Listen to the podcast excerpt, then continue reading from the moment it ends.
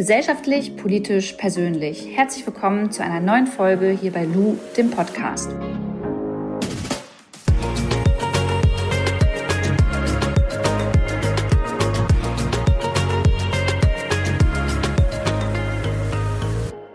Heute geht es um unser Konjunkturpaket. Das ist ja 130 Milliarden Euro schwer und ich würde super gern mal wissen, wie sozialverträglich eigentlich diese Maßnahmen jetzt sind, die dort festgehalten wurden und wie der Klimaschutz bei dem Ganzen abgeschnitten hat. Und dafür habe ich mich mit Toni Hofreiter getroffen. Er ist deutscher Bundestagsabgeordnete, Mitglied ähm, der Partei Bündnis 90 Die Grünen und neben Katrin Göring-Eckardt auch der Vorsitzende der Grünen Bundestagsfraktion. Herr Hofreiter, was bedeutet denn überhaupt Konjunktur und was hat es dann mit dem dazugehörigen Konjunkturpaket auf sich? Also Konjunktur bedeutet erstmal, wie sich die Wirtschaft entwickelt. Also das wirtschaftliche Geschehen kann positiv sein, dass viele Menschen Arbeit haben oder es kann auch in eine Negativspirale geraten und die Folge davon ist, dass viele Menschen ihre Arbeitsplätze verlieren. Das ist im Moment der Fall, weil wir die Wirtschaft runterfahren mussten, damit nicht viele Zehntausende von Menschen auch in Deutschland sterben müssen. Deshalb, das waren richtige Maßnahmen und dagegen müssen wir jetzt Gegenmaßnahmen ergreifen, dass nicht viele Menschen bei uns arbeitslos werden. Und dafür gibt es sogenannte Konjunkturpakete. Das heißt, so eine Konjunkturpakete sind aber eher immer etwas, um kurzfristig wieder die Wirtschaft anzukurbeln. Genau, Konjunkturpakete sollten kurzfristig wirken. Im Idealfall sind Konjunkturpakete nicht nur dazu da, die Wirtschaft anzukurbeln, sondern sie sind auch sozial gerecht und tragen dazu bei, dass das Land sogenannt zukunftsfähiger wird, also dass sie nicht auf alte Technologien setzen, sondern auf moderne Technologien, dass sie auch dazu beitragen, die Klimakrise äh, zu bekämpfen oder dazu beitragen, dass ein Unternehmen, das Konjunkturhilfen erhält, am Ende Dinge so gestaltet, dass es eine bessere Zukunft hat als in der Autoindustrie unserer Meinung nach. Zum Beispiel, dass der Autoindustrie geholfen wird, Autos ohne Abgase zu produzieren und ohne Klimagase, weil wir glauben, dass die sich in Zukunft besser verkaufen lassen werden. Mhm. Auf die Inhalte kommen wir gleich nochmal zu sprechen. Das äh, Konjunkturpaket ist jetzt 130 Milliarden schwer, kann man sagen. Diese 100 30 Milliarden Euro, woher kommen die eigentlich? Also woher nimmt sich jetzt der Staat das Geld dafür? Das, äh, zum Teil kommen die Gelder daher, dass der Staat auf Einnahmen verzichtet, wie zum Beispiel bei der Mehrwertsteuersenkung. Das heißt, es kostet den Staat Geld, indem er schlichtweg die Einnahmen nicht erhält. Und am Ende kommt die Summe daher, dass sich der Staat Geld an den Finanzmärkten leiht das können große Pensionsfonds sein, das können Banken sein. Und für die Bundesrepublik Deutschland ist es sehr kostengünstig, denn wir zahlen praktisch keine Zinsen dafür, dass wir uns Geld leihen. Es gab sogar vor kurzem Zeiten, dass wir Geld bekommen haben dafür, dass wir das Geld genommen haben, weil die Bundesrepublik als so sicher gilt, dass die Leute froh sind, wenn sie uns Geld geben können. Mhm. Zum anderen ist es dann aber auch so, dass das Geld von mir jetzt als Steuerzahlerin auch kommt. Ist das richtig? Ja, natürlich wird auch ein Teil des Geldes ähm, kommt von den Steuerzahlerinnen und Steuerzahler, aber das ist im Kern der normale Haushalt. Äh, die zusätzlichen Ausgaben, die wir im Moment haben, finanzieren wir fast ausschließlich über Kreditaufnahme. Mhm. Was sind denn jetzt die wichtigsten Punkte, die da jetzt festgehalten wurden in diesem Konjunkturpaket? Also vielleicht mal so drei, vier Maßnahmen äh, nennen, die wirklich ja so sehr ausschlaggebend sind. Also die größte Maßnahme ist die Absenkung der Mehrwertsteuer temporär. Also da sinkt die Mehrwertsteuer, sowohl der ermäßigte Mehrwertsteuersatz als auch der normale Mehrwertsteuersatz um einige Prozentpunkte jeweils. Der ermäßigte nur von sieben auf fünf andere deutlich höher. Und die Hoffnung dahinter ist, das soll für ein halbes Jahr passieren, dass die Menschen dadurch sich motiviert sehen, dass es temporär die Dinge günstiger werden, einkaufen zu gehen und dass dadurch die Wirtschaft wieder anspringt und der Kreislauf wieder läuft. Das Problem dabei ist, das Geld wird sehr gießkannenmäßig verteilt und es ist nicht sicher, ob die Unternehmen wirklich die Preise senken, weil sie müssen das nicht. Das ist keine Voraussetzung für die Unternehmen. Also die, die können ähm, die, die Preise dementsprechend so belassen. Sie können aber auch die Preise ändern. Ganz genau. Denn es ist schlichtweg nur der, äh, der prozentuelle Steuersatz, also der Umsatzsteuer, wie es offiziell heißt, die Mehrwertsteuer, wie man sie meistens ähm, nennt. Und wenn ein Unternehmen sagt, es lässt seine Preise gleich, dann mag ein schlauer Kunde sagen, nee, da gehe ich nicht mehr hin und kaufe woanders ein. Aber wenn das so bei kleineren Beträgen oder bei viele Supermarktketten machen, dann mag das vielleicht sogar nicht auffallen und dann kann der Effekt verpuffen. Und außerdem profitieren halt auch Unternehmen wie Amazon davon, die eh schon riesig sind, halbe Monopolisten und sowieso super durch die Krise gekommen sind. Jetzt, jetzt bleiben wir mal ganz kurz bei, äh, bei der Maßnahme, weil wir da jetzt eh schon drüber gesprochen haben. Wie sehen Sie das denn?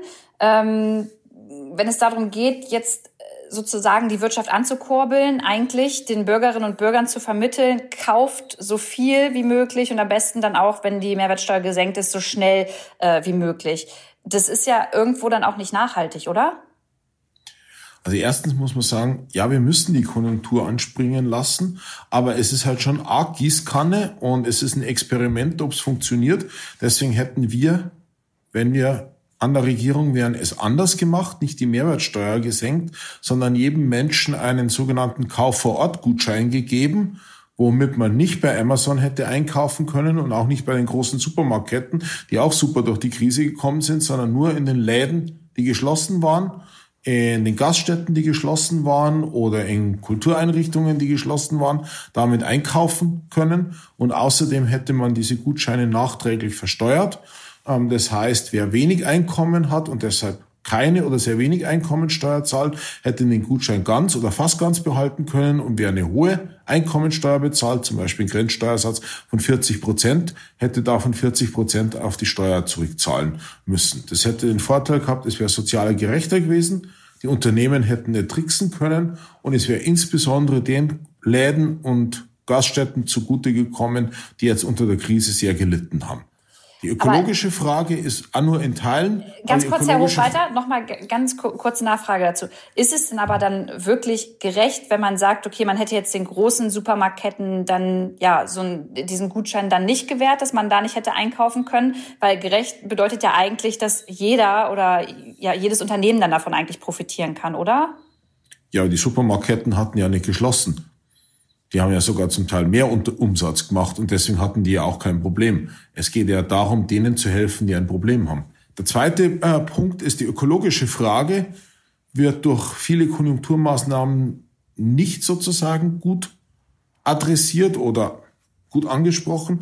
Deswegen braucht es eine ganze Reihe von weiteren Maßnahmen. Die hätten wir insbesondere durch ein langfristiges Investitionspaket über die nächsten zehn Jahre in Griff zu kriegen versucht. Und da wäre es dann insbesondere gegangen, Ausbau von sauberer Energie, das heißt Wind und Sonne, um Energiesparmaßnahmen, das heißt sowas wie, dass Häuser gedämmt werden, dass man weniger Heizung braucht, um sauberere Autos, also die Autoindustrie umbauen, um mehr Geld für die Bahn, um auch mehr Geld für ökologische Landwirtschaft. Denn neben dem, dass unsere Wirtschaft damit nicht viele Menschen arbeitslos werden, wieder anspringen muss, müssen wir halt auch unsere Wirtschaftsweise verändern, damit wir nicht unsere Lebensgrundlagen zerstören. Ich würde gerne noch mal zusätzlich auf eine andere Maßnahme zu sprechen kommen, nämlich die Abwrackprämie, die ja die ganze Zeit äh, so ein bisschen ja, im Mittelpunkt stand, auch in den Medien. Man hat äh, spekuliert, wird die jetzt stattfinden, wenn es um Verbrennungs, äh, Verbrennermotoren geht oder nicht. Ähm, hat der jetzt nicht stattgefunden? Was genau sind da jetzt die Maßnahmen? Die Maßnahmen in dem Bereich sind jetzt, dass wenn man sich ein Null-Emissionsfahrzeug, ein Elektroauto kauft oder ein Hybridauto, kriegt man nochmal mehr Geld. Und des Weiteren sollen die Ladesäuleninfrastruktur ausgebaut werden. Das ist richtig und gut. das ist auch ein großer Erfolg für die Umweltbewegung, dass es keine pauschale Abwrackprämie gibt, dass der Druck der Umweltbewegung und der Bürgerinnen und Bürger stärker war als der Autoindustrie. Aber man muss des Weiteren dazu sagen, dass gerade viele mittelständische Unternehmen gibt im Bereich der Autoindustrie, die in großen Schwierigkeiten sind und wo viele Arbeitsplätze zu verloren drohen. Und deswegen sind wir der Meinung, dass man diesen Unternehmen helfen muss, ein neues Geschäftsmodell zu entwickeln. Denn wir wollen die Autoindustrie umbauen, aber wir wollen nicht die Menschen in die Arbeitslosigkeit schicken. Wie bewerten Sie denn dann in dem Zusammenhang, also Winfried äh, Kretschmer ist ja der Ministerpräsident von Baden-Württemberg und hatte ja tatsächlich auch für eine Abwrackprämie für äh, Verbrennungsmotoren plädiert. Wie bewerten Sie denn die Aussage? Weil der ist ja auch quasi in Ihrer Partei und äh, hatte sich jetzt aber dafür ausgesprochen. Ja, ich halte es auch für falsch, dass er sich dafür ausgesprochen hat, aber man muss dazu wissen, dass er ein besonders großes Problem hat in Baden-Württemberg, nämlich Mercedes was der große Autokonzern von Baden-Württemberg ist. Und da hängen knapp 400.000 Arbeitsplätze direkt oder indirekt oder manche sagen sogar über 400.000 Arbeitsplätze an der Autoindustrie und da insbesondere an Mercedes ist der Autokonzern, der die größten Schwierigkeiten hat. Deswegen halte ich es für falsch. Aber man muss sagen, Baden-Württemberg hat auch besondere Schwierigkeiten, weil nämlich Mercedes die Entwicklung besonders lange verschlafen hat. Aber dann ist ja jetzt interessant, darüber zu sprechen, wie man denen dann auch kurzfristig hilft, beziehungsweise was die Automobilindustrie da vor Ort jetzt machen muss. Und äh, was würden Sie denn, äh, ja, Herrn Kretschmer mit auf den Weg geben und sagen, Mensch, das muss jetzt mal in Baden-Württemberg dann schnell an, angepasst werden oder äh, umgesetzt werden? Das probieren die in Baden-Württemberg schon, äh, denen direkt zu helfen, indem sie die Unternehmen umbauen. Aber vieles davon ist muss eigentlich die Bundesregierung machen, weil dafür die Bundesregierung zuständig ist. Und was halt dringend notwendig ist, sind direkte Umstiegs- und Umbaukonzepte für die einzelnen Unternehmen. Nämlich wenn so ein Unternehmen, sagen wir sowas wie Zylinderköpfe produziert oder andere Komponenten, also Teile vom Verbrennungsmotor, das brauchst du halt beim modernen Auto nimmer, weil es hat halt keinen Verbrennungsmotor mehr. Das hat bloß einen Elektromotor und der ist viel simpler. Und diesen Unternehmen muss man helfen, weil die haben oft gar nicht so viel Geld, sind oft gar nicht so groß. Das sind dann keine gigantischen Konzerne und ganz viele Menschen arbeiten bei so relativ kleinen Unternehmen und denen muss man einfach ja direkt helfen, ihre Produktion umzubauen. Wir schlagen vor, technisch macht man das mit sowas wie regionalen Transformationsfonds. Ist ein kompliziertes Wort, aber es heißt im Grunde, dass man gemeinsam mit denen eine neue Geschäftsidee entwickelt und ihnen dafür für einen bestimmten Zeitraum Geld gibt, damit sie nicht bankrott gehen. Mhm. Wir haben jetzt über zwei Maßnahmen gesprochen, die im Konjunkturpaket quasi verankert sind. Ähm, sie haben ja einen Überblick darüber, es gab ja noch viel, viel mehr. Wie viel waren es insgesamt, die da jetzt äh, drin stehen? Oh, das kommt ähm, darauf an, wie man äh, das zählt. Es gab Maßnahmen ähm, im Bereich der Wirtschaft, es gab Maßnahmen im Bereich der Kommunen, es gab Maßnahmen im Bereich der Unternehmenssteuern, im äh, Bereich Klima, Energie und Umwelt, im Bereich Verkehr, im Bereich Gebäudesanierung, also ob man das jetzt äh, Untermaßnahmen oder Teilmaßnahmen zählt. Also es sind, wie gesagt, je nachdem, wie man zählt, sind es Dutzende von Maßnahmen, aber viele sind halt in unseren Augen ja etwas ungenau oder reichen nicht aus. Zum Beispiel Kommunen, das sind unsere Gemeinden und Städte, äh, die sind jetzt in ganz großen Schwierigkeiten, weil die ganz direkt sehr viel Geld verlieren und oft nicht äh, ohne weiteres Kredite aufnehmen können, wie das die Bundesrepublik Deutschland äh, machen kann. Und sowas wie eine Stadt das erleben halt die Bürgerinnen und Bürger direkt, ob das Schwimmbad weiter existiert oder die Bibliothek weiter geschlossen äh, oder eine Bibliothek weiter gibt oder wie die Schulen, in welchem Zustand die sind. Also es war jetzt ja auch in der Krise viel in der Debatte, wie eigentlich so Schultoiletten ausschauen. Und viele Städte und Gemeinden sind völlig überschuldet.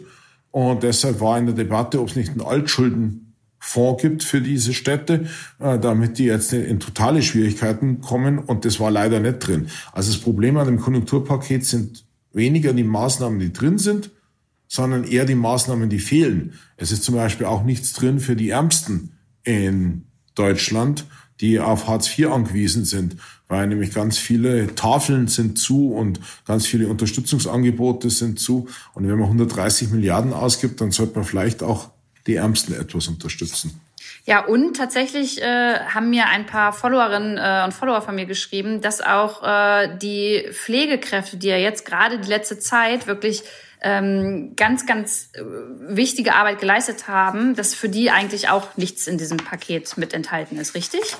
Das ist ein weiteres Beispiel, ähm, dass wir deutlich bessere Entlohnung äh, für Pflegekräfte haben möchten. Auch das ist in der Form nicht umgesetzt, wie man sich's wünscht.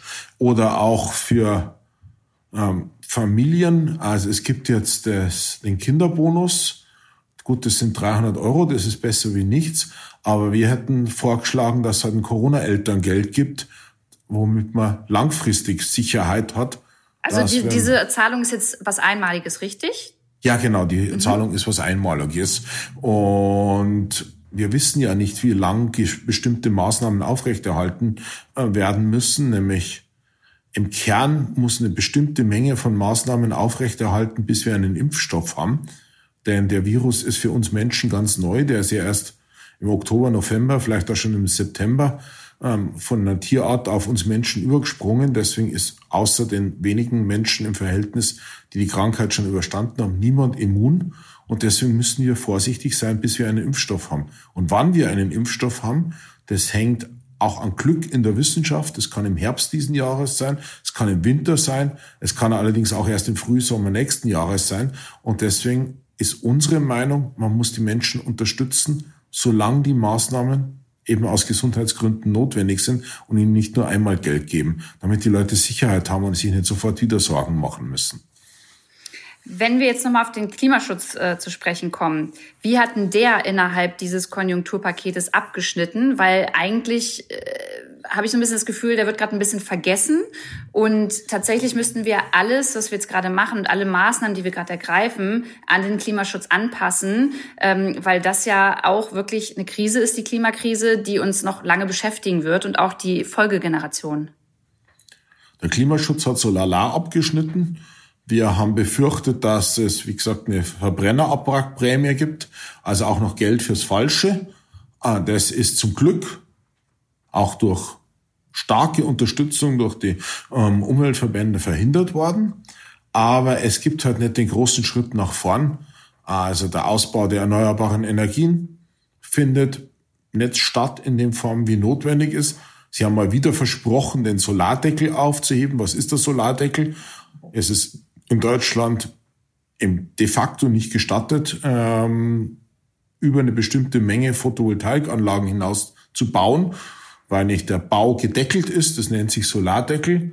Und das gehört dringend aufgehoben. Das haben sie schon im Herbst letzten Jahres versprochen, ihn aufzuheben. Jetzt haben sie es nochmal versprochen, ihn aufzuheben. Herr Hofreiter, können Sie dann nochmal den Sinn dahinter bitte erklären? Also warum wird das nicht viel mehr supported? Also warum gibt es diesen äh, Solardeckel äh, überhaupt? Also wofür ist der jetzt gut? Weil es ist doch super, wenn sich viele Menschen hier in Deutschland und auch Unternehmen irgendwie Photovoltaik auf die Dächer hauen ähm, und darüber dann den Strom beziehen.